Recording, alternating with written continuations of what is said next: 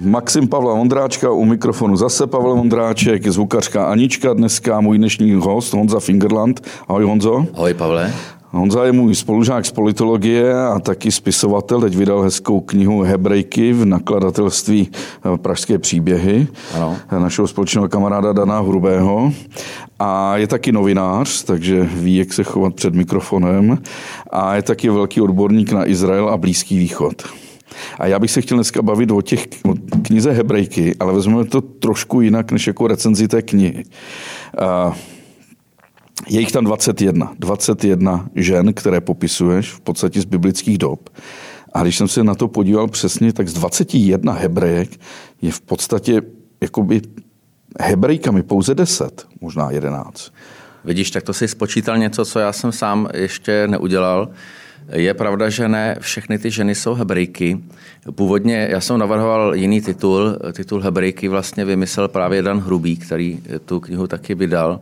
Eh, mně se to zalíbilo, možná je to lepší než ten původní titul, který teda nebudu říkat, abych to... Jak jsem jmenoval původní titul?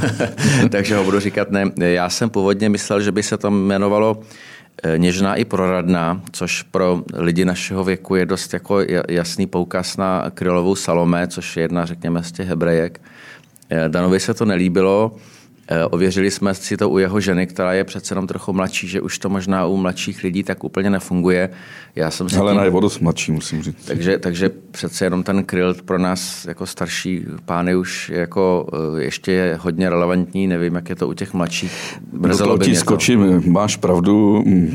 Před dvěma lety mi moje asistentka řekla, že neví, kdo je Bohdalka tak to už je samozřejmě jako těžký nářez. To samozřejmě bych eh, očekal ještě méně než u toho Kryla. Eh, doufám, že teda mladí lidé nezapomenou ani na Jiřinu Bohdalovou, ani na Karla Kryla. V každém případě, no v každém případě Dan eh, navrhl, aby se ta kniha jmenovala Hebrejky. Já jsem si tím něžná i prorodná dělal tak trošku fora pro případ, kdybych napsal druhý díl, že by se mohla jmenovat Krutá i bezradná, protože to je pokračování veršů té písně ale jsou to hebrejky, ale jak sám říkáš, ne všechny jsou vlastně hebrejky. Um, ty jsi vlastně napsal knihu, kde na 21 případech žen uvádíš formou takového filozofického fejetonu, historického vhledu vlastně ty dějiny nejenom hebrejského národa, ale v podstatě i nás. Protože tam všichni máme své kořeny a do jisté míry i mitochondriální DNA i Y-DNA, ale především tu kulturní. A začal si Evou, ale víš, co mě tam zajímalo, že si neuvedl, kdy Eva žila protože dneska to máme přesně dokladované, kdy Eva žila. Vezmu si tady na pomoc knihu Jonase Krause, německého vědce z Max Planck Institut, mm-hmm. který píše zajímavou věc. Porovnáme-li mitochondriální DNA dvou jedinců, můžeme vypočítat, kdy žil jich poslední společný prapředek ženského pohlaví. Tomu se říká genetické hodiny. Mitochondriální DNA dnešních lidí sá k jedinému ženskému prapředkovi, takzvané pramatce. Tato praeva žila asi před 160 tisíci lety a říkáme jí mitochondriální Eva. A samozřejmě tam je nějaký protipol, to znamená to znamená chromozom Y, kdy sledujeme uh-huh. jenom tu mužskou línii. A tady můžeme vysledovat, že všichni lidé na dnešním světě mají taky společného Adama, který žil ale o 200 tisíc let před Evou, takže ti dva rozhodně netvořili pár. Přitom se říká, že zase věkový rozdíl mezi manželi by neměl být tak velký. 200 tisíc let Tady je 200, hodně. No. 200 tisíc let. Jako. Ale třeba jim to klapalo, těžko říct. Já bych se možná proti tomu ohradil v tom smyslu, že já bych řekl, že eh, můžeme mluvit nejméně o třech Evách. Jedna Eva je Eva, kterou eh, nějak chápali lidé jako konkrétní historickou ženu, když si třeba četli tu Bibli po mnoho staletí nebo tisíciletí. Pak bychom mohli vzít tu mitroch, mit, mitochondriální, děkuju, Evu, řekněme tu naši fyzickou pramatku a já bych asi dodal tu třetí Evu, která je v té knize, to znamená to je literární Eva, řekněme. Já se na Bibli nedívám nutně jako na nějaký závazný náboženský text. Myslím si, že dneska i eh, spousta křesťanských a židovských teologů nebo biblistů tak, taky nevnímá jako eh, záznam historické události, ale jako nějakou symbolickou ženu, která byla na počátku, která teda vznikla nějakým způsobem, řekněme, literárním a potom také měla svůj literární život, takže to by byla, řekněme, ta čtvrtá Eva ještě. To znamená e, osoba, jaký chápali potom celé generace vlastně stovky let, protože ten text Řekněme, text Bible může být 2,5 tisíce let starý, ve skutečnosti ještě starší, protože se jedná o zpracování nějakých ještě starších textů, představ. Najdeme nějaké první páry třeba nebo prvního člověka ve spoustě mytologiích samozřejmě. A to jsou, řekněme, ty literární předci, nikoli ty, ty, ty mitochondriální, eh, mitochondriální ženy nebo, nebo případně i naši muští předkové.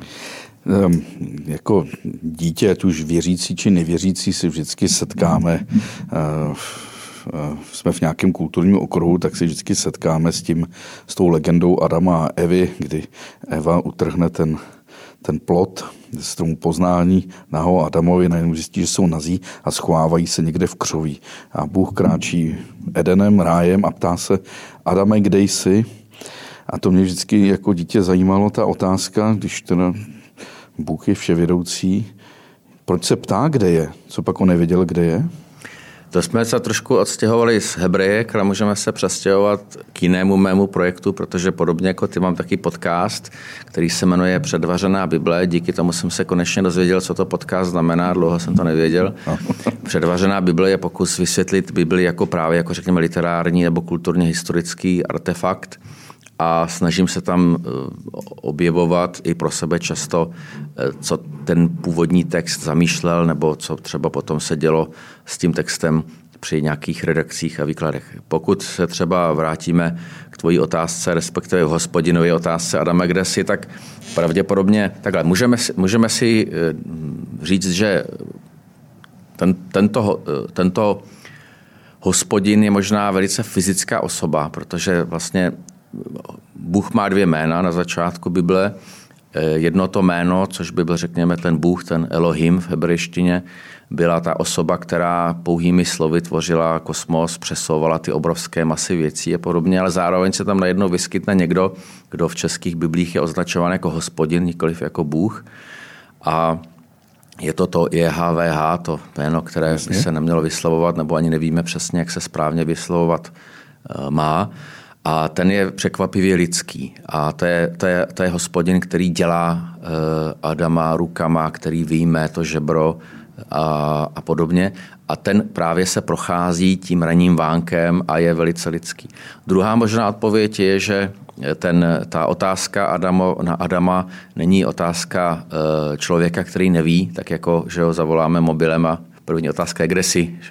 Tak, eh, tak se ten hospodin neptal, vlastně oslovil Adama, aby se ho zeptal, eh, co se, co se děje, proč se schováváš, protože v tom textu je napsáno, že se Adam s Evou skryl, protože byli nazí, eh, to, to, to, že se skryl ten Adam, to samo o sobě jako velice zajímavé před kým, nebo proč se skryl.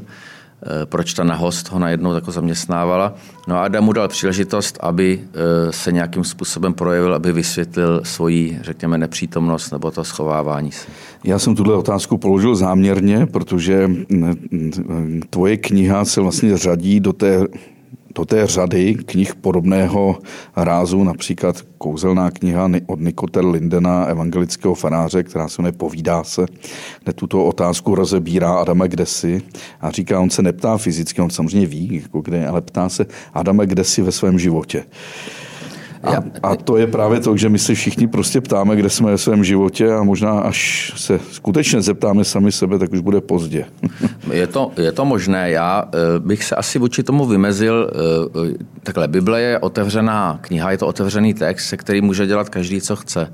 Já jsem se pokoušel moc nefilozofovat, snažil jsem se spíš jakoby posloužit tomu textu proto bych se neodvažoval vykládat to takhle eva, e, e, jako existenciálně, evangelicky taky ne, ale existenciálně. Myslím si, že e, tak existenciální ta otázka není, pokud bych teda měl polemizovat s teologem. Často tu Bibli musíme číst prostřednictvím nejenom toho textu, ale i toho hypertextu. A krátce poté zazní další otázka, když Kain zabije Ábela a Bůh se ptá, nebo hospodin se ptá, kde je tvůj bratr? Tuhle otázku vlastně nemůžeme chápat bez toho, že bychom si pamatovali, že o stránku dříve zazněla otázka Adame, kde jsi? A dokonce i ta odpověď toho Kaina je vlastně jako zajímavé postavit si vedle odpovědi toho Adama. A pak je tam další otázka, která nás jako malé děti trápila, když na světě nebylo jiné ženy, kromě Evy, z čeho pak vzniklo to lidstvo. Že jo? I na to je odpověď, to je zajímavé, že se s tím často setkávám, teď jsem, jsem to četl na Eh, Facebooku, kde se někdo tak jako snažil vypořádat se s tou Biblí, eh, nějakým jako, eh, tak jako někdo filozofoval kladivem, kde jako se vzali ty ženy, ale když by lidi jako si četli dál tu Bibli, tak by se dozvěděli, že Adam a Eva spolu žili dál a měli Měli další děti. To znamená, jako sice teda asi by muselo být incest, jako... ale zároveň a tím jako zase jako to trochu převrátím, ty, když jsem se vymezoval proti té mitochondriální Evě, dneska mi špatně dovyslovoval ta dlouhá slova, tak ono vlastně je důležité si uvědomit, že Bible není psaná jako historická kniha, i když ji tak často i mnozí věřící čtenáři chápali. To je prostě nějaká si jako symbolická prehistorie, která vysvětluje, proč jsou věci takové, jaké jsou. Takže vlastně možná nejde o to, koho si třeba vzal Kain, aby měl potom nějaké ty děti, Mimochodem třeba je tam přímo řečeno, že Adam s Evou měli ještě syna Šéta, to znamená, jako ten je úplně neznámý, kdybychom tady šli po Vysočenech a ptali se lidí, tak asi 9 z 10 lidí, možná 11 z 10 lidí by třeba nebyli schopni říct, že tady ještě byl další eh, syn, který měl jméno. Takže není to vlastně záznam eh, historické události, tak jak ji chápeme, ale je to vlastně spíše takový, jako, jak se říká cizím slovem, sválně si to vyslovím, bez toho, že by zaškobrtnul, etiologický příběh. Je to příběh, který vysvětluje, proč například jsou věci takové, jaké jsou, proč se tady dřeme a pachtíme na světě a, a tak dále. Tak samozřejmě já zase předpokládám, že posluchači Info.cz, je to taky placený podcast, tak eh, mají nějakou kulturní inteligenci a samozřejmě snažíme se to tady i ironizovat. A k té ironii, mm, když mě tohle jako dítě trápilo, tak jsem, kde se vlastně to lidstvo vzalo, byť jenom v těchto eh, otázkách mm, náboženských, tak jsem pak narazil na kouzelnou knihu Roarka Bradforda, hmm. Černožský pán Bůh a páni Izraeliti, kde z pohledu vlastně těch černožských otroků v, Jižní, teda v Severní Americe vykládají tu Bibli a tam je krásně řečeno, jak to lidstvo vzniklo. Když totiž eh, Kain zabil Abela, tak byl pod stromem, říkal si, není jiné ženy než, než Evy. A v tu chvíli se z korun stromu ozvalo how do you do, švarný jinochu.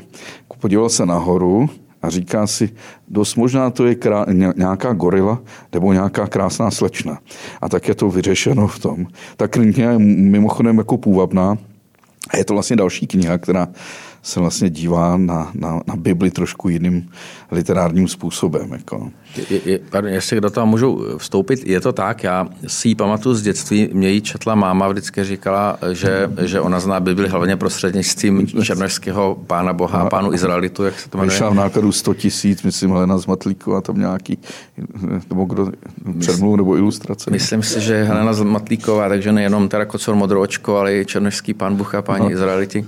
Ona vlastně ta kniha, kromě toho, že jako ironizuje Bibli, ironizuje třeba jako folklor, řekněme, severoamerických afroameričanů, abych to řekl správně, tak ona vlastně ukazuje na něco důležitého při čtení Bible.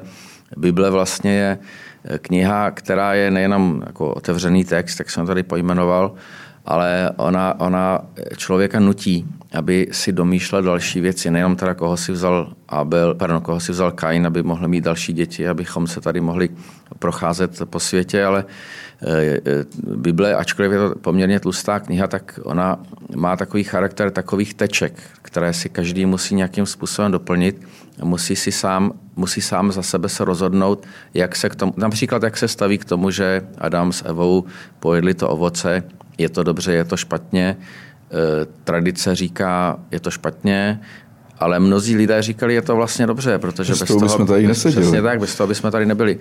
A v tomhle smyslu Bible je vlastně mnohem dobrodružnější četba než skoro cokoliv jiného, protože e, tě vlastně nutí, aby si zaujímal nějaký postoj, Friedrich Nietzsche to někde říkal, že vlastně Bible eh, eh, nutí člověka, aby se proměnil, že, že, že je jiná než ostatní texty, protože nutí člověka, aby zaujímal postoje, aby sám sebe konfrontoval.